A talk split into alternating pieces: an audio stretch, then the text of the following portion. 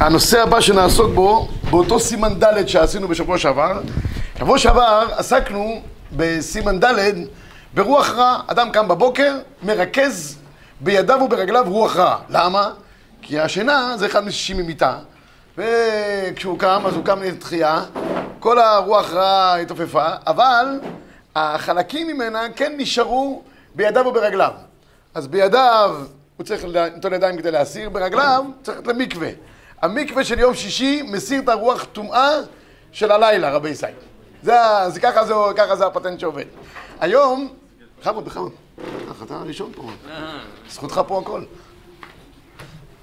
או, עכשיו, אנחנו היום נעסוק ביצר, בצורה מפורטת, בכל הנושאים שבהם זה נקרא נטילת ידיים לשאר דברים.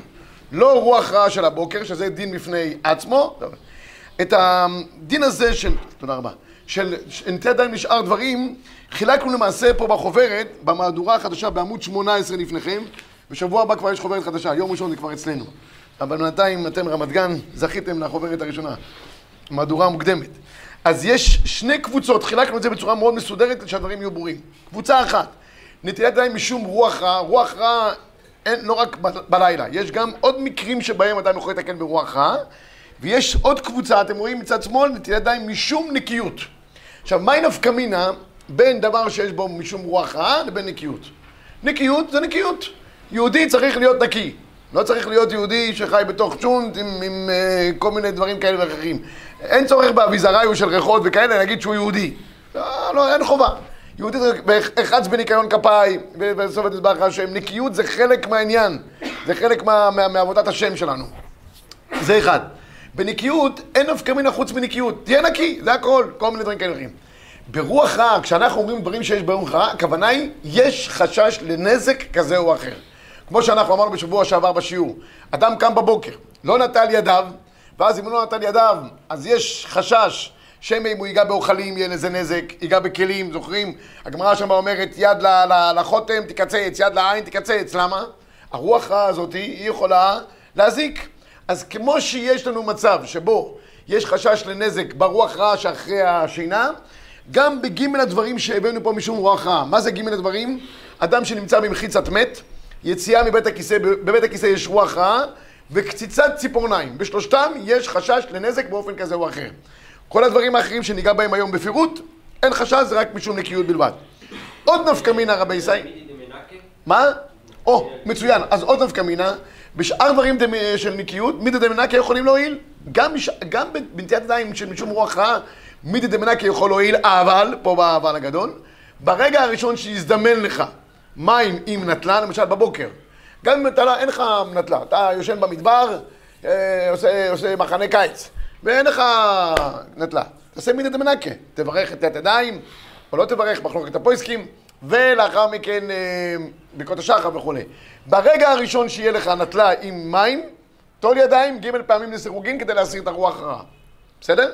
בנקיות, נקיות, נגמר העניין, אם אתה נקי בסוף, אתה נקי, נגמר העניין. עוד נפקא מינה, כשאנחנו מדברים על דברים שבאים משום רוח רע, צריך נטלה עם מים, ותלוי בנקודות, תכף אני אגע בפירוט, למשל ברוח רע של הבוקר, ג' פעמים לסירוגין. בדברים שמשום נקיות, די ברחיצת הידיים מתחת לברז. ובזה נגמר העניין, אין צורך שיהיה נטלה וכל, הטק, וכל הטקס וכל העניינים כולם, בסדר? זה הבדל שיש בין קבוצה שמשום רוח רע לבין נקיות. עכשיו נתחיל את שיעורנו, דבר דבור על אופנו. נראה בבקשה, במור, נתחיל מהשתתפות במחיצת מת באופן כזה או אחר. כידוע לכולנו, מת זה עניין של טומאה, לא סתם טומאה אלא אבי אבות הטומאה, ככל שיש יותר פסיביות, יש יותר טומאה בעולם. ככל שיש יותר אקטיביות, יותר חיים, יש יותר טהרה. זה ההבדל בין טומאה לבין טהרה, זה הבסיס שלהם. תמיד אני אומר את הוורט, שאדם שנטמע בטומאת מת עובר תהליך של שבעה ימים אצל הכהן עם האפר הפרה, ובהתחלה שם כתוב שלוקחים את האפר של הפרה באלף, את האפר, לקח את האפר וזרק את האפר וכו'. ככל שהוא עובר את תהליך הטהרה, בפרשה עצמה שהתורה מביאה לנו, זה הופך מאפר לעפר. לעפר, יש פה עפר, זה הכל אפר של הפרה. ככל שהוא עובר תהליך של טהרה, האפר זה דבר שהוא נשרף ונקלע, נגמר. ועפר זה עניין של צמיחה. וכשהוא מתחיל לעבור תהליך מטומאה לטהרה, הוא מתחיל לצמוח, ולכן זה עובר לעפר בעין. זה התהליך שאדם באמת עובר. אז הגמרא אומרת מסכת סנהדרין, מקור ארבע ודורש של המתים, זה המעריב עצמו הולך לבית הקברות, כדי שתשרה עליו רוח טומאה. זה בעמוד 18 למטה. בית קברות הוא דבר שמרכז טומאה, באופן כזה או אחר. למה? בגלל שזה מחיצת מת. כך גם כותב המורדכי, מגדולי הראשונים, מקור חמש. ואלו שבעת צריכים נטילת אחריהם, ההולך בין המתים, נותן ציפורניו, חולץ מנעליו, נוגע ברגליו, חופף את ראשו. כמובן זה בצורה כזאת או אחרת. מה למעשה בעניין של אה, בית הקברות? אז קודם כל אומר בשם זלמן נוירבך, מי שנמצא בהלוויה. לא משנה אם הוא נשא את הארון, לא נשא את הארון, היה תוך ארבע אמות, ברגע שהוא היה בהלוויה כהלוויה, הוא חייב ליטול ידיו. מה, איך נוטלים ידיים? כיוון שעניין של מחיצת, להיות במחיצת מת זה טומאה חמורה של רוח רעה, צריך ג' פעמים לסירוגין עם נטלה. לא משנה איפה, או כשאתה יוצא מבית העלמין, ג' פעמים לסירוגין. גמרת את ההלוויה, אתה רוצה ללכת הביתה? לא נכנס, ככה מקובלנו. לא נכנסים לבית אחרי ההלוויה, אלא אם כן לפני כן נתנת ידיך ג' פעמים לסירוגין בצורה, בצורה. גם יש עוד... מה? כל ביקור בית העלמין, כל ביקור בבית הקברות, או בהלוויה באופן כזה או אחר. היית בהלוויה, לא היית בבית העלמין. היית בבית העלמין, לא היית בהלוויה. לא משנה כך או כך, ג' פעמים לסירוגין בנטלה. עוד שני דברים שיש לנו מנהג לגבי הדבר הזה. אנחנו לא מנגבים ידיים אחרי יציאה מבית הקברות או מבית ההלוויה, משום זיכרון לנפטר, כך, כך אה, מקום לנו. ועוד דבר, גם לא מוסרים את הנטלה מיד ליד. יש בזה עניין של אה, לא להגיש למישהו, הנה בוא, אה, בוא נזרז את העניין. מה שלא צריכים לקדם עניינים בעולם, לא צריכים לקדם עניינים בעולם. אז לא מגישים את, ה, את, ה, את הנטלה. הרב עובדיה אומר, במקור שבע, כאן המקום להעביר פה עוד נקודה חשובה, שעדיף כמה שפחות לבקר בבית העלמין. יש אנשים שהמקום החי שלהם זה בית העלמין. יש, יש ערים שאומרים שהמקום הכי חי אצלהם זה בית העלמין. אין צורך, בית העלמין זה לא אה, פארק טיולים, רבי ישי. גם אם אתה מעדה מסוימת שמאוד אוהבים אה, קברים והילולות ודברים כאלה, אין צורך, תאכלו הילולות, תעשו מופלטות אה, על האש וכל הדברים כאלה, אבל אין צורך כל פעם להטריד גם, זה מטריד גם את המתים. מה? או, קברי צדיקים, זה גם, תשמעו רבי זה נהיה טרנד, זה נהיה מאוד, אה, כן, אה, זה נהיה יפה, אבל גם עדיף לשבת ללמוד מאשר לנסוע לקברי צדיקים, אני יכול להגיד לכם, אני יכול להגיד לכם, שני דברים אני יכול להגיד לכם. אחד, הרב אליושיב העיד על עצמו שמעולם הוא לא היה בקבר הרשב"י. הרב אליושיב. ופתאום ז"ל אומר, כולם מכירים את הסיפור, שבאו אליו בחורי ישיבה ואמרו לו שהם עושים לצפון בשביל לשטח על קברי צדיקים.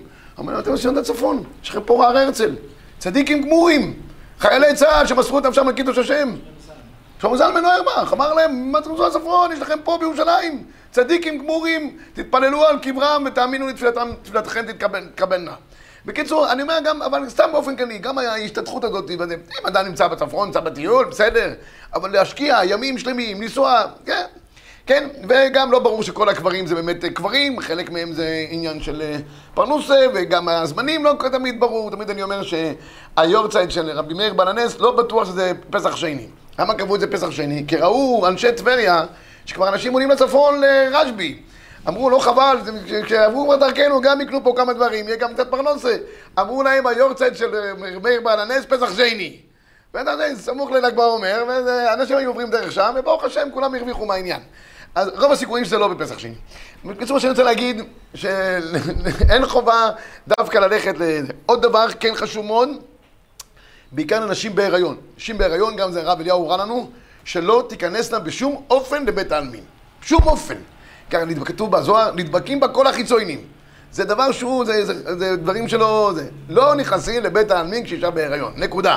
וגם ללוויה לא? כן, עדיף שגם לא תלך. לא, אין, אין, אין, אין חובה. בהלוויה... אם יש מישהו מספיק מי שיוצא, וכבר היום אנחנו פסקנו שאין צורך שבכל אה, נפטר יהיה 60 ריבו, גם אם הוא למד ולימד אחרים, אלא אם כן הוא גדול הדור. אבל בעיקרון, מיעוט ההליכה להלוויות זה רצוי, צריך לשבת, אה, וגם עניין של הטומאה, בטח לאישה בהיריון. מיעוט ללכת ללוויות בכלל? כן, אדם צריך לחפש... אה, מה, מה? אני אומר, עוד פעם, אם יש לו כדי כבודו, מה אומרת מסכת כתובות דף י"ז? אם יש מספיק אנשים שיכבדו אותו. פעם, בערים קטנות, כל פעם שהיה נפטר, היו סוגרים את העיר, סוגרים את החנויות, ככה הגמרא אומרת. מבטלים את זה מפני הלוויית המת. היום, אם זה יהיה ככה, אנשים לא... זה, ש, ש, כן, ש, שכולם יהיו אריכות ימים, אבל זה לא, אי אפשר לתפקד. לכן, אם יש חברה קדישא ואנשים, משפחה שיוצאת, אתה לא חייב לצאת. אלא אם כן זה תלמיד חוכם, שכבר יש פה עניין של כבוד תורה, ותלוי גם איזה תלמיד חכם. למד ולימד, הוראה הלכה, לא הוראה הלכה, יש כמה, כמה סוגי תלמידי חכמים, יש טבלה מאוד מסודרת, כמה צריכה, למי צריכים לצאת וכמה צריכים לצאת. אז לכן אני אומר, בטח אישה, תמעט להסתובב במקומות האלה. תלך לקניון, יותר טוב. להבדיל. אה. מה? אשראי, תשתלב אני, נפטר מהירושה ש... ש... שיביא. אז אה, כתוב, כתוב בגאון מווילנה, תראו במקור שבע, ותשמור שלא תלך לבית הקברות כלל ובכלל, כי שם מתדבקין בקליפות מאוד. כל שכן בנושים. כל הצרות והעוונות באים מזה, כך אומר הגאון מווילנה, אתם שומעים? כל הצרות והעוונות באים מזה. גם לגבי קברי צדיקים, מי שאוהב להשתטח, אין שום בעיה, רק שלא יתפלל אל המתים, אבל יש פה רשימת קברים שמי שיוצא משם לא צריך ליטול את ידיו. למה? כי צדיקים ממיתתם נקראים חיים, וגם, כמו שאמרתי קודם, נהגו להקפיד שלא ניקח את הכלי מיד הרוחץ, ואין ליטול ידיו מברז השייך לאחרים, מחשש לאיסור גזל, זה בסדר גמור. אוקיי, זה לגבי העניין של... אה, מי שהיה במחיצת מת, באופן כזה או אחר. אני אומר מחיצת, מחיצת מת הכוונה היא מי שהתפלל לידו, מי שעבר לידו, מי שהיה בהלוויה, באופן כזה, כל המקרים האלה, כולם הם בגדר, היו מחיצת מת, צריכים אחרי זה ליטול ידיים, ג' פעמים לסירוגין בכלי. עד לכהן זה רק נגיד בלוויה יכול להיות אה, כן. שצריך אה, ליטול? כן. רק אם הוא היה בלוויה. רק אם הוא היה בלוויה. בשאר המקרים הוא... לא, אם הוא שומר אם הוא מרחק, חוץ לגדר, נגמר העניין, הוא לא בעסק. לפעמים זה בתוך הגדר, אבל עם מרחק פשוט. אם יש מרחק לא, לא, לא נקרא. אני הייתי אומר שייטול מפני הדבר הזה, אבל למעשה הוא לא צריך, כי הוא לא, נמצא, לא נקרא במחיצת מת. אוקיי, נעבור עכשיו רבי ישי לדבר הבא שיש בו רוח רעה, יציאה מבית הכיסא מבית המרחץ. זה נמצא בעמוד 20 לפניכם. הגמרא אומרת, מקור 9, מסכת סוכה, חזינא ללרבה, דקמקדים וקייל ואי לבית הכיסא, ונפיק ומשי ידי ומנק תפילין ומברך. אז ככה היה רבא עושה. יוצא מבית הכיסא, נוטל את ידיו, מניח תפילין ומברך. מה העניין של נטילת ידיים? בבית הכיסא. יוצא מבית הכיסא, צריך לטול את ידיו.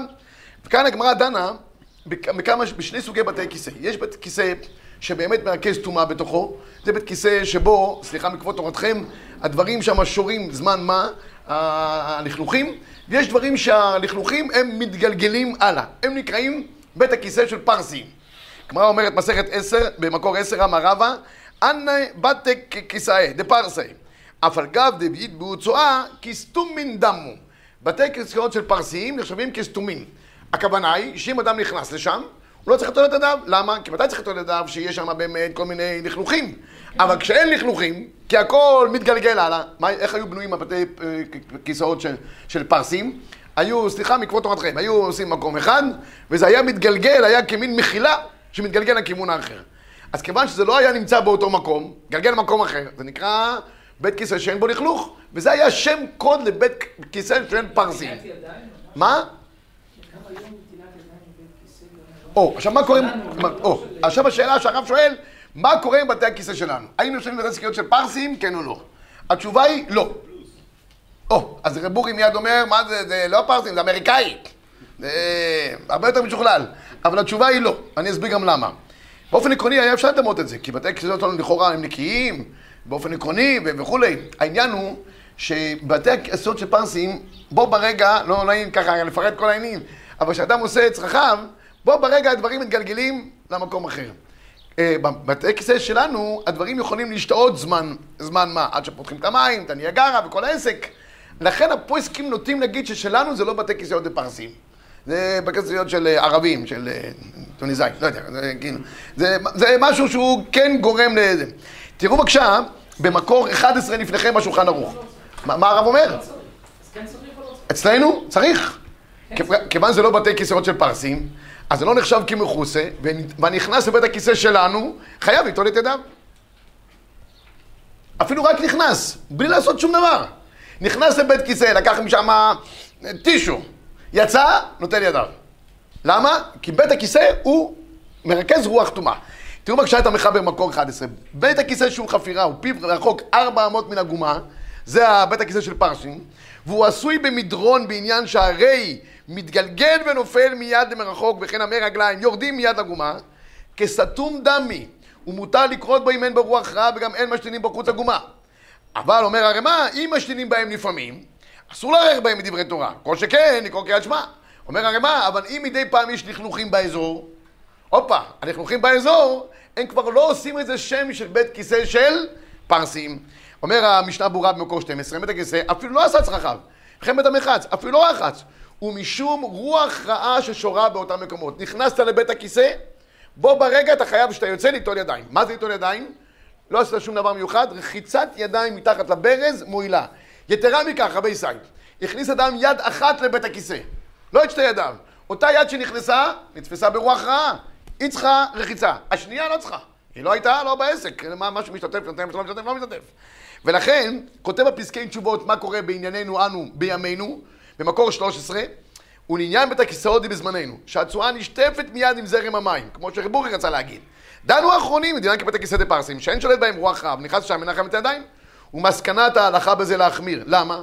כיוון שהצועה נשארת שם זמן מה, וגם מצוי לכלוך של צועה מהרגליים, כמו שאמר הרמ"א, והחדר מיועד לעשיית צרכים, ושמעו עליו, ואם יש עוד יהודים, כגון שם כיור ותדם פנים, או מקלחת, או שיש שם ארון אחסון תרופות או חדר, כביסה, וכן אם עשוי כמעבר להיכנס לחדר כביסה, הנוהג שלא ליטול ידיו כשנכנס שם, לא עושה צרכיו, יש לו על מי לסמוך.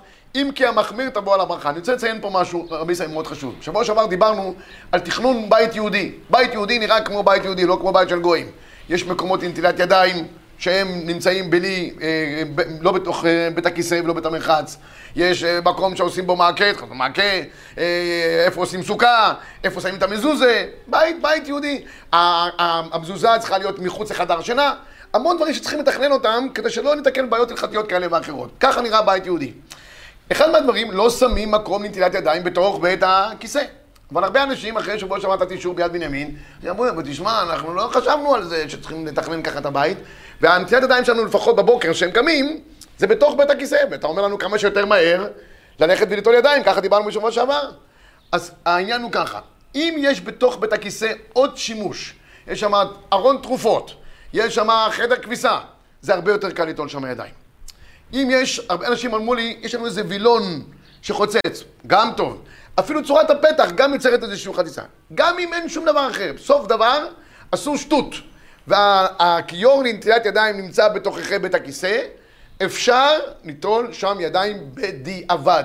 ככה אנחנו עושים במטוסים, מי שטס מדי פעם לכל מיני מקומות, לתרומות או לדברים כאלה, חד ושלום, לדברים אחרים, ונכנס לבית הכיסא בתוך, ה... בתוך המטוס, שם זה המעלמה שם. אז מה? אז הוא נוטל שם ידיים גם בתוך זה.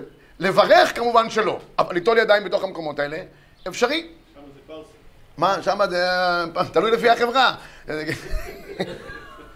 שם זה באמת פרסי. כן, אבל זה בעיקר לפי החברה. מי שנוסע על חברת פרסי, הוא עם הבית הכיסא ביחד הולך למקום אחר. בכל אופן, עף למים.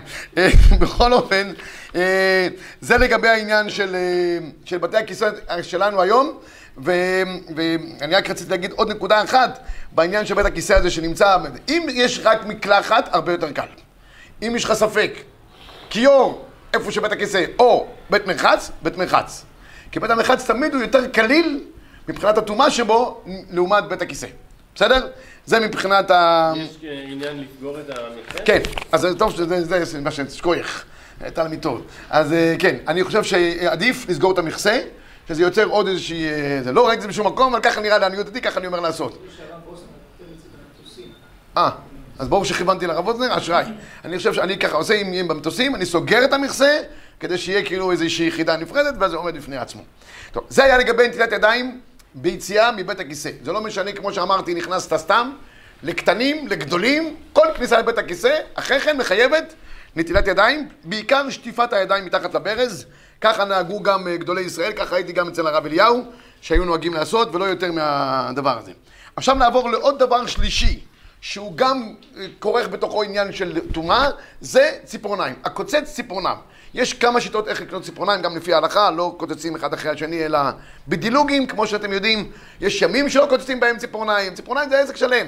הגמרא אומרת גם שמי שזורק ציפורניים ברחוב, זה יכול לגרום נזקים כאלה ואחרים, והגמרא גם אומרת שמי שנותן ציפורניו ולא נותן ידיים, זה יכול לגרום לו גם פחדים. קיצור, ציפורניים זה חתיכת עסק. הקוברן חסיד, השורפן צדיק, הזורקן רשע. למה? אישה יכולה לעבור שמה, וחלילה יכולה להפיל. למה? יש בציפורניים רוח רע. שאלו אותי, מה עוד פעם? כמו העניין של רוח רע של הבוקר, שהכל מתרכז פה, הרי כך כתוב במדרש, פעם האדם היה כולו היה ציפורן, כולו היה עטוך בציפורן. בסוף הקדוש ברוך הוא הוריד את הציפורן, אני לא יודע, לא הסתדר העסק, נשאר רק בקצה, זה השאריות של הציפורן שהאדם היה מכוסה בה כאין סריון, שריון כזה שהיה, שהיה עליו. אז תמיד העניין הזה של הקצה יש, יש, אה, יש טומא. אז אה, לכן לא זורקים אותם, עדיף לזרוק אותם לתוך הכיור או לתוך בית הכיסא, אם אדם קוצץ ציפורניו, שייזהר שלא ייפול. ואם נפל לך איזה ציפורן, ויש שם אישה בהיריון באזור, אומר המשנה ברורה, קח מטאטא, תזיז אותו ממקומו. איפה שהוא נפל, שם זה המוקש. אבל אם אתה מזיז את המוקש במקומו, ניתקת אותו מהכבלים, הוא כבר לא מזיז. אז את החדר באותו מקום, וככה נגמר העניין. עדיף לעשות את זה בצורה אה, יותר מדודה. תראו את הגמרא במקור 14 מסכת פסחים, עמוד 23, שקין טורפה ולא משי ידי, נוטל ציפורניו ולא נוטל את ידיו, מפחיד חד יומא, ולא ידע מהי כמפחיד, באותו יום הוא נמצא בפחד. יש לו פחדים, יש לו, יש לו חרדות, חרדות, קוראים לזה היום חרדות. לא צריך ללכת לפסיכולוג או לכל דבר אחר, שידע שהוא כנראה נטל ידיו, ולא, אה, סליחה, נטל ציפורניו ולא נטל את ידיו. והפסקי תשובות כותב במקור 15, הנוטל ציפורניו, בין בידיו, בין ברגליו, בין מקצץ מספריים, בין בידיו ובשיניו, אפילו נתן רק ציפורן אחת, זה גם תוכחה לכל אלה שכל היום מכרסמים את ציפורניהם, הם כל היום עם, עם הטומא הזאתי. צריך לטול שתי ידיו עד הפרק, לפחות עד סוף קשרי אצבעותיו, לכתחילה ג' פנים לסירוגין. ומעיקר הדין, די ברחיצת מים פעם אחת על כל יד, אך, אך לא סגי בשאר מידי דמנקה. שימו לב טוב, יש פה באמת טומאה. אם מי שרוצה להחמיר על עצמו ג' פעמים לסירוגין נמנעת לה, גם ברוך יהיה. מעיקר הדין, כמו ביציאה מבית הכיסא, מספיק רחיצת ידיים מתחת לברז, כך גם בנוטל ציפורניו, רחיצת ידיים מתחת לברז מספקת. לא צריך יותר מזה. ויש המלמדים זכות על אלה שנזהרים, שאין זרים את הידיים כשתלשו בציפורן הנחה בשיניים, אך כוססים את שיניים אלא עקב עצבנות, ומי שנוטל ציפורניים של אדם אחר, נותן, אין צריך איתו ידיו, אבל נגע בציפורניים והניטל חייב בנטי ידיים כדין, בסדר? מי שנוטל לאחרים, מי שנוטלו לו, נוטל, מי שנוטל לאחרים לא, אדם קוצץ לילדים שלו ציפורניים ביום שישי, הוא לא צריך איתו ידיים, הילדים שייתנו ידיים אחרי כן. אוקיי, זה לגבי הדין של קציצת הציפורניים, שגם בהם יש רוח רעה, ושימו לב, כמו שאמרתי בתחילת השיעור, רוח רעה גורמת לנפקמינה. מהי נפקמינה? הוא מפחד יום אחד, שכוייך. עד כאן החלק של רוח רעה בשיעורנו. עכשיו נעבור לדברים שנקראים משום נקיות. אחד זה בניקיון כפיים. אז יש כמה וכמה דברים, נעשה אותם במהירות. אחד זה הנוגע במקומות המכוסים. גם במקומות המכוסים, התפיסה ההלכתית היא שהמקומות המכוסים, מתחתיהם יש לכלוכים, מפני הזיעה המתרכזת בהם. פעם זה היה יותר מצוי. פעם היו מתקלחים פעם בשבוע. כך אומר הרמב"ם. שאדם חייב פעם אחת בשבוע להתקלח בחמין. מערב שבת לערב שבת. היום, מה עושים שבכל יום שאדם מתקלח פעם ביום, פעמיים ביום, תלוי בשריטות שיש לו, אבל, אבל, אבל הוא, זה היה יותר מצוי. פחות מצוי הלכלוכים והזוהמה שהיה היה בתקופתם. אבל בכל אופן, בכל אופן, גם אם זה היום נראה פחות אה, אה, לכלוכים, העניין הוא שכל מקום שהוא בגדר מכוסה, צריך ליטול ידיו, גם היום. עוד פעם, אני חושב שמספיק רחיצה בעלמא ונגמר העניין. אם זה משתנה בין קיץ לחורף, למשל, בחורף, אדם אה, שהשרוולים שלו ארוכים. בקיץ, השרוולים שלו קצרים. אז החלק הזה שהוא נהיה קצר, בקיץ הוא נקרא מקום מגולה. בחורף, זה נהפך להיות מכוסה. זה משתנה לפעמים בין הקיץ לבין החורף. כמובן, של אה, מכנסיים למשל, זה כל מה שנמצא מתחת למכנסיים, זה הכל נחשב בגדר מקומות המכוסים. אבל אם זה קיבוצניק, שהוא אפילו בחורף הולך מכנסיים קצרים, זה, זה דרכו, הוא לא, הוא לא... אם בא נשיא המדינה, אולי הוא לובש מכנסיים, זה גם טקס מיוחד שהוא לובש מכנסיים ארוכות. ביום יום הוא מתפלל ככה, הוא אוכל ככה, הולך לגדיש ככה, הכל ככה. אז מה זה, זה נקרא מקומות המכוסים בשבילו? לא, זה נקרא מקומות המגולים.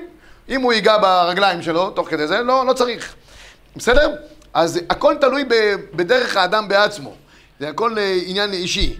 בבני ברק, לא יודע, יכול להיות שאפילו פה זה נחשב מקומות, אם הוא כל היום הולך ככה, אז, אז תלוי, תלוי ב- בצורה של האדם. אדם שהוא בטיול, ביום יום הוא הולך עם מכנס ככה, אבל בטיול הוא הולך עם מכנס קצר. אז אז בטיול זה משתנה בעצם במקומות המחוצים שלו?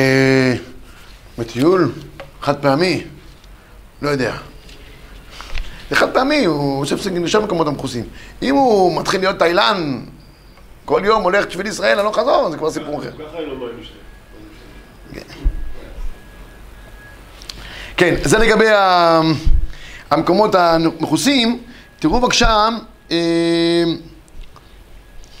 אני רק רוצה לגעת בנקודה הזאת, אה, שם המקום זה אף פעם לא גם צריך אותו אדם כל קשרי אצבעותיו, כן? מספיק גם מידה דמנקה בשביל זה, אם אין לו מים, כמו שרב אורי אמר בדרך, אז אה, מידה דמנקה. תראו בבקשה במקור 20, באלקוט יוסף, צריך להיזהר שלא ליגע בשוק או בירך במקומות החוסים שבגופו, וכן שלא לחכה בשערו שבראשו, באמצע התפילה ולימוד תורה באמצע הסעודה, לפי שיש מלימודי זהה, אבל הנוגע במקומות המגולים בשערות ראשו ובגופו, אין להקפיד.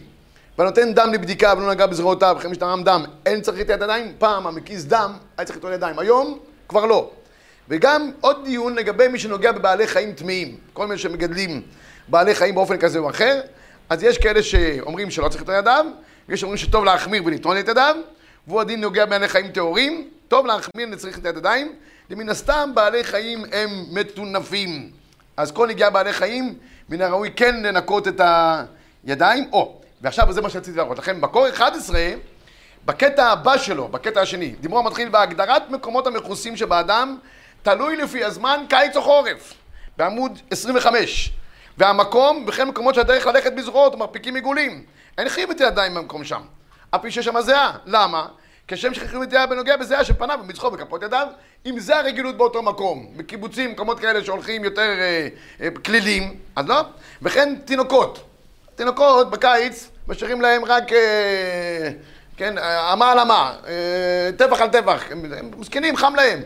זה לא נקרא מקומות המכוסים. ויש מקפידים על עצמם בכלל זה בכלל מגיע בתינוקות בכל מקרה שדרך אצל גדול להיות מכוסה. חומרה היא ואינו מעיקר הדין, המחמיר תבוא על הברכה. מבחן שעומד להזכיר שם שמיים וכולי. עוד נקודה מעניינת אומר פה ה- הרב עובדיה יוסף, תלמידים קטנים בס"ו שנוגעים באמצע הלימוד ברגליהם, חוקרים בראשם, אין להצריכה מטול ידיים בכל פעם שום ביטול תורה, ולכתחילה נכון שהמלמד יאמר להם לשטוף ידיים מידא דמנקה. יש פטנט לילדים לצאת איך? כל פעם מרים את היד, כן? פעם זה היה לשירותים, הוא אומר, נגעתי בשערות, נגעתי בגב, נגעתי זה, יאללה, כל הכיתה כל היום טיילת. אין טיילת, רבי ישי. צריך להגיד להם, אין יציאה לנטילת ידיים מידא דמנקה. מה יעשה? מידא דמנקה, עושים ככה, על הזה או זה, נגמר העניין. פעם, פעמיים תרגיל אותם שלא יוצאים, ייגמרו להם התירוצים. לצאת, וישגיחו התלמידים שהולכים עם מכנסיים קצרות, נחנכם להזהירם שלא ייגעו ברגליהם בעת שלומדים תורה בעת התפילה, כדי שיתפללו וילמדו בטהרה ובנקיות. מצוין. עד כאן לגבי דברים המכוסים. זה כל הנטילות האלה הם רק בשביל לימוד תורה ותפילה? לא. או שצריך בכל אופן? לא, צריכים- לשמור על הידיים? בכל אופן, זה עניין של נקיות בכל מקרה שלא יהיה. נקיות. כמו הציפורניים שחייבים ליטול ידיים, אז גם כן, כן, שזה אבל, פה הרבה יותר מקלים במידה דמנקה, כי אין פה רוח רעה. זה ההבדל. כשאין רוח רעה, אז מידה דמנקה עובר הרבה יותר טוב. אה, שטיפה פעם ב... לא צריך מיד לקום, כל פעם לעשות את זה. כשציפורניים, אתה מיד הולך אחרי זה ליטול ידיים. אה, בית הכיסא, אחרי כן. פה אפשר לדחות, אפשר להתעכב קצת, זה לא כזה לחוץ, זה פשוט עניין של נקיות. בסדר? הוא הדין לגבי נגיעה בנעליים. נעליים הן מקבצות בתוכם גם אה, קצת אה, טומא, לא טומאה כנראה כמו הקבוצה של הטומאה האחרת, ולכן אומר הרמב"ם מקור 22, טומאת הידיים כיצד? כהן שלא נטל ידיו ולא יישא את כפיו אלא נוטל ידיו עד הפרק כדרך שמקדישים לעבודה, ואחר כך מברכים וכולי. אומר המשנה ברורה ב-23 לגבי כהנים שבאים לשאת כפיים, משום שנוגע בידיו בית החליצה, אבל לא בנגע בהם אין צריך נטילה, והחולץ מנעליו הנוגע ברגליו וחופף ראשו אינו משום רוח רעה, אתה שומע רבינו? רק משום נקיות, נעליים, שערות, נקיות. על כן אין צריך למהר, בדיוק זכיתי להגיד לך, אין למהר ליטול ידיו תכף. מה שאין כן בדברים שהם מה? משום רוח רעה. רוח רעה זה SOS, אתה חייב ללכת לזה. פה נקיות. פחות לחץ. אז מילה אחת לגבי עניין של אה, מי שנוגע ברגליו, כבר אמרנו, מקומות המכוסים. מי שנוגע במנעליו, מוציא אותם, או, או נועל נעל- מנ- מנעלים, חייב אחרי כן לשטוף את ידיו, או ליטול את ידיו. מי שנוגע בגרביים, השאלה כמה זמן הם נמצאים עליו. אם זה עבר חודש, אז כן ראוי. אם זה פחות מחודש, אז, אז, אז, אז זה עוד נקי. תלוי בחורי ישיבות או לא. אה, ומה עוד, רבי ישי? שרוכים. מי שמקפיד לגעת רק בשרוכים בלבד, בלי לגעת בנעליים, לא צריך לטעון את ידיו. מי שמצליח להכניס אותם, להשחיל את הרגליים שלו, ולהצמיד את הזה, ונוגע רק בשרוכים, אין צורך. נעלי בית כן מצריכים נטילת ידיים, כמובן גם מגפיים, לא משנה איפה אתה נוגע במגפיים, גם אם אתה נוגע בחלק הקוז'קי, העליון, גם זה מחייב נטילת ידיים, כי זה צמוד לאדמה, כל מה שצמוד לאדמה, יש בו חיוב משום נטילת ידיים. מה זה החלק העליון? החלק מהנעל או ה... המגף, או ה... המגף עולה למעלה? יש את הצ'ופצ'יק שיש בבלנדסטון נגיד, יש צ'ופצ'יק כזה שנעזרים בו בשביל לשים את ה... מה, עם ה... עם. יש צ'ופצ'יק כזה שאפשר למשוך אותו כדי. אה, הצ'ופצ'יק מאחורה? כן. אה, אני פעם שאלתי את הרב אריאל אה, בתור כהן, והוא? אמר לי שלא צריך. לא צריך, כן. מצוין. יופי, גם כזה צ'ופצ'יק. לא כתוב בהלכה ש... זה כמו שרוכים. כן, זה כמו יש את זה בהלכה. אה, מצוין, אז יש דין של שרוך. שכוח, למדתי. אז על הצ'ופצ'יק לא צריך רבי ישראל, ליטול ידיים. אה, מי שנוגע בכהנים עם עם הפלסטיק הזאת, עם ה... זה ודאי שלא צריך רבי ישראל. זה- זה- גם, אני מתכוון גם ל... כן, אבל חוץ מהצ'ופצ'יק, יש כאלה פלסטיקים כאלה, בזה ודאי לא צריך ליטול ידיים. זה פשוט, לא נוגע בנעליים בכלל, אין שום- שום עניין בזה. הרב, כן? כל החלק של הנקיות שכתוב נטילה, כן. תמיד מספיק שטיפת ידיים? לעניות דעתי מספיק שטיפת ידיים. מידא דמנקה, שטיפת ידיים גם מועיל, לא צריך אה, טקס. הדבר האחרון שניגע בו, תספורת, ונגיעה בגיור בסרן. גם מי שהיה אצל הספר, יש בית יוסף. אומר הבית יוסף, אה, כתוב בתשובת הרמב"ן, ב-26. מי שעומד בסעודה במזכר שנגע במקום טומאה, צריך לדעת באמצע הסעודה לכתחילה. איזה מקומות הטינופת, דברי זה, מסתבר שלא במקום הטינופת ממש, אלא אפילו שוק, ירק, מקומות המכוסים, מנמולי זיעה, וכן מחכך בראשו. אז פה יש נקודה חשובה. מי שמחכך בראשו כך, הוא צריך ליטול ידיים. מי שרק נוגע מלמעלה, אפילו נוגע בשיער, עושה בזקן שלו, זקן לא צריך ידיים, אבל אה, זה גם אין בעיה. אומר, אומר, בוא נראה את זה יותר למעשה, המשנה ברורה ב-28 חיכך, אבל אם לא חיכך, אלא שנגע בשערותיו, אין צריך נטילת ידיים, ואפילו קינח בהם. וכן כתוב ב- בילקוט יוסף ב-29, מסתפר, משאיר שערות על ראשו, מגלח מצדו באופן המותר, צריך נטילת ידיים. החופף שערות ראשו צריך נטילת ידיים, כי הוא חיכך בתוכו. אדם מחכך בשיער זקנו, יש אומרים שצריך ליטול, בפרט שהוא סמוך לבשר, אבל אם נגע בזקנו בעלמא, רק חיכך בזקנו בגלל איזה שאלה בלומדס שהייתה לו. ועשה ככה, אין צריך אה, ליטול את ידיו. אה, צריך ליטול ידיים אחרי תספורת, זה דבר שהוא כן, כן, כן נוהגים לעשות. והמספר שערות של אחרים צריך ליטול ידיו גם אחרי התספורת. ומכל מקום הגוזז מעט, או למשל מי שעושה חלקה, לא צריך. מי שמגלח את זקנו, רק מכונת גילוח בלבד, אין צורך בנטילת ידיים. זה פשוט וברור, בסדר? והוא כותב כאן, מי שמגלח, לא משנה איך הוא מגלח.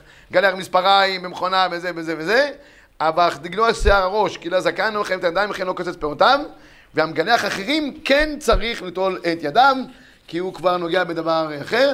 דבר אחרון, רבי ישי, זה לגבי אה, לחת האף והאוזן, בזה לא צריך לפרט יותר מדי, אבל מי שנוגע במקומות האלה, זה חלק מהעניין של הנקיות, שגם בהם צריך אדם ליטול את ידיו, והגר"א היה מקל בזה, כך אומר המשנה ברורה, ונסיים בילקוט יוסף ב-34, הנוגע בלחת האף או האוזן. יש אומרים שלא צריך נטילה ויש חולקים, הגר"א אומר שלא צריך. ולכן הוא באמצע הלימוד, מיתא דמנקה, זה תמיד הכי פשוט שבעולם, רבותיי. אמצע הלימוד, אמצע התפילה, מיתא דמנקה. על כל פנים לכתחילה יש להיזהר, בפרט באמצע הלימוד, וכך כותב רב חיים ויטל, וזה נסיים את השיעור.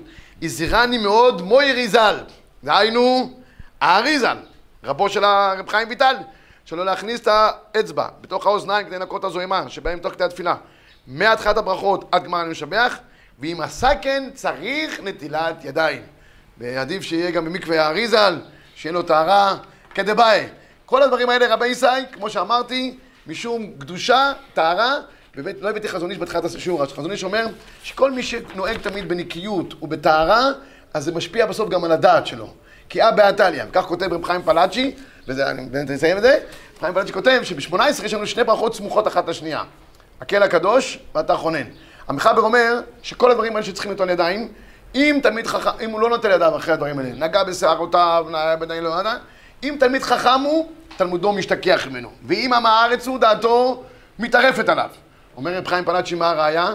הקל הקדוש, אתה חונן. מי שנוהג בקדושה, זוכה לאתה חונן. מי שלא נוהג בקדושה ולא נוטל את ידיו ושומר על נקיות, לא זוכה לאתה חונן לאדם דעת. אה, בעתניא. שבת שלום וצפרא תמש, כויר גדול.